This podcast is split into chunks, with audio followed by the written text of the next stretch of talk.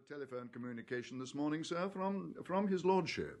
Uncle Percy? Lord Worplesdon, yes, sir.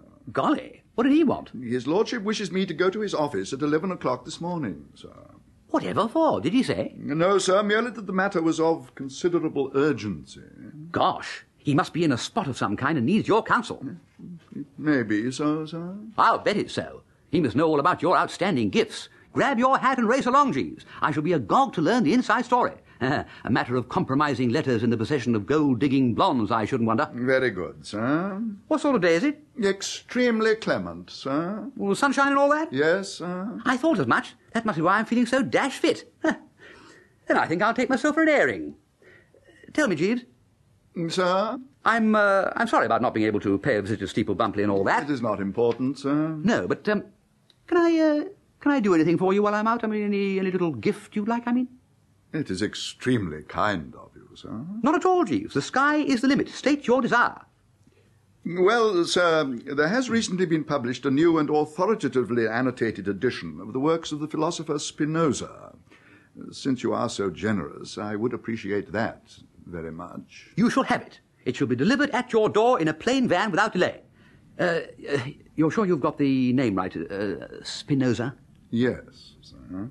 It doesn't sound probable, but no doubt you know best. Spinoza, eh? Hmm. Is he the Book Society's choice of the month? I believe not, sir. Well, he's the only fellow I ever heard of who wasn't. Righto, I'll see to it instanter. Thank you very much, sir.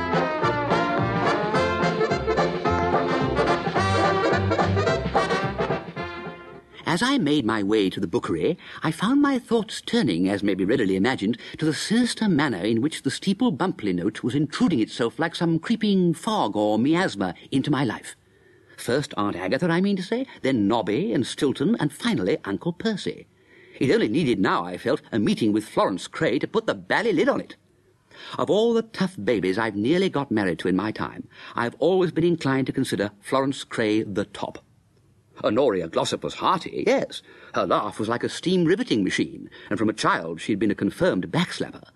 Madeline Bassett was soppy, true. She had large melting eyes and thought the stars were God's daisy chain.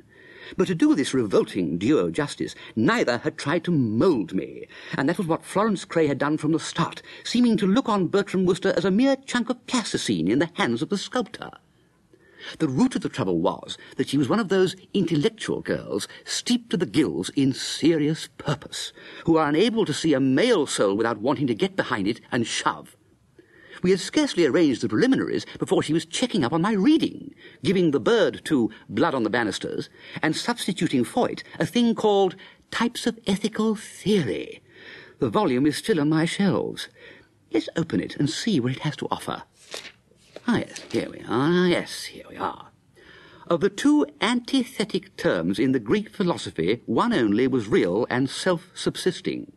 The other was in itself phenomenal, unreal, having no predicates that held true for two moments together. In short, redeemed from negation only by including indwelling realities appearing through. Right.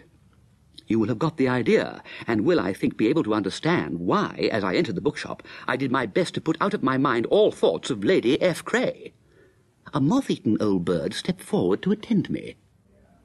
Can I help you, sir? Good morning, good morning. Yes, I want a book. A book, sir? A book. This is the bookshop, isn't it? A book. Any particular book, sir? Spinoza. Uh, Did you say Spinoza, sir? Spinoza was what I said. I see. Spinoza. You do not mean the spinning wheel? No, It would not be the poisoned pin? it would not. With gun and camera in little known Borneo? Spinoza. Spinoza. Oh dear. I will go and see if we have it in stock, sir. Spinoza. Dear, oh dear. Uh, But possibly this may be what you are requiring. Uh, Said to be very clever. What the devil is it? Spinoza. Spindrift. A novel by. Oh, my golly. A novel by. Bertie! Good gracious! Fancy meeting you in a bookshop of all places. Florence Cray. Is it really you, Bertie? Y- yes. Hello. And how are you? Oh, fine, thanks. I just ran up to London to see my publisher, so I thought I'd look in here to see how Spindrift was selling. What are you buying? Some trash, I suppose. Uh, Well, I. Uh, well, no, I, I, I- I. That is, I. Let's have a look. Oh, Bertie. Oh, Bertie. Well, of course, I must autograph it for you. No, uh, I, I mean, uh, uh, thanks so much. Delighted. Oh, Bertie. Fancy you buying Spindrift. quite, quite. Well, I, I didn't want to miss the bally thing, you know. I've been counting the minutes more or less till I could get my hooks on it. What? I can't tell you how pleased I am. Not just because it's mine, but because I can see that all the trouble I took training your mind was not wasted. You have grown to love good literature. Oh, oh, rather, yes, absolutely. Excuse me, sir. Yes. I'm afraid we do not appear to have any of the works of uh, Spinoza in stock at present. Uh, but we could, of course, order what you require, should you wish us to do so. Uh, no, no, no, no, doesn't matter. No, don't bother. I'll try elsewhere. Very good, sir. Thank you, sir. Bertie, this is amazing. Do you rarely read Spinoza? Oh, rather. When I have a leisure moment, you generally find me curled up with Spinoza's latest. Well, Well, Bertie, you are extraordinary. To think I broke off my engagement to so rare a spirit. what? Oh, no, no, no, uh, you were quite right. A very wise decision. Look, I'm terribly afraid I must be popping. Most fearfully important appointment I've just remembered. Uh, frightfully jolly seeing you again. We ought to see each other more. We ought to have some long talks. Oh, rather. A developing mind is so fascinating. Why don't you ever come to the hall? Oh, oh uh, well, well, one gets a bit chained to the metropolis, you know. I should like to show you the reviews of Spindrift. They're wonderful. Edwin is pasting them in an album for me. Oh, well, I, I, I'd love to see them sometime. I really love to. Uh, uh, later on, perhaps. Uh, goodbye. You're forgetting your book. The cash desk is over there. Oh, oh, yes, thanks. Well, uh, toodaloo, toodaloo, toodaloo. And shuddering from brilliantine topknot to rubber shoe sole at the thought of La Craye reviewing our broken engagement in the light of fresh evidence, I fought my way out and set off for Bond Street. The appointment to which I had alluded was with the barman at the Bollinger, and I headed for my destination like a hart streaking towards cooling streams when heated in the chase.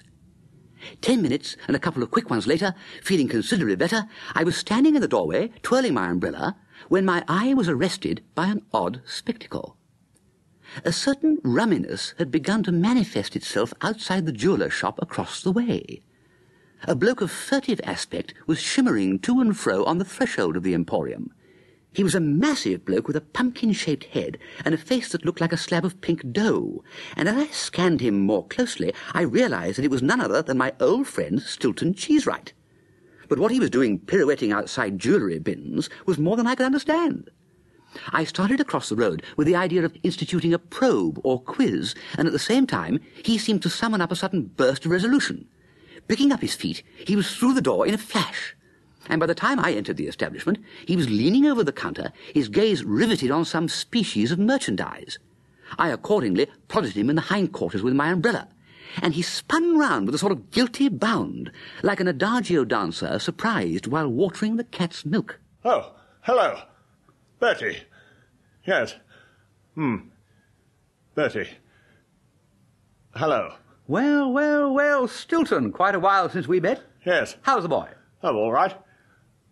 How are you? Fine, thanks. As a matter of fact, I'm feeling unusually fizzy. That's good. Well, goodbye, Bertie. Nice to have seen you.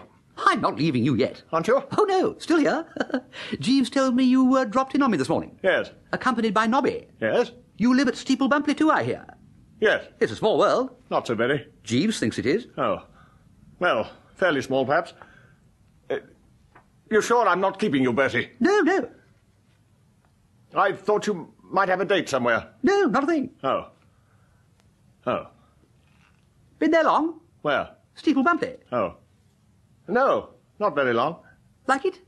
Very much. What do you do there? Do? Come, come, you know what I mean by do. Boko Fittleworth, for instance, writes wholesome fiction for the masses there. My Uncle Percy relaxes there after the day's shipping magneting. What is your racket? Um, uh, Come along, don't be shy. well, I'm, um, Yes? uh, nothing. N- Nothing. I, I mess about. Mess about? Yes. Just mess about. Doing this and that, you know. I see. Well, flitting lightly over that, why were you hovering? Hovering? Yes. When? Just now, outside the shop. I wasn't hovering. You were distinctly hovering. You reminded me of a girl Jeeves was speaking about the other day who stood with.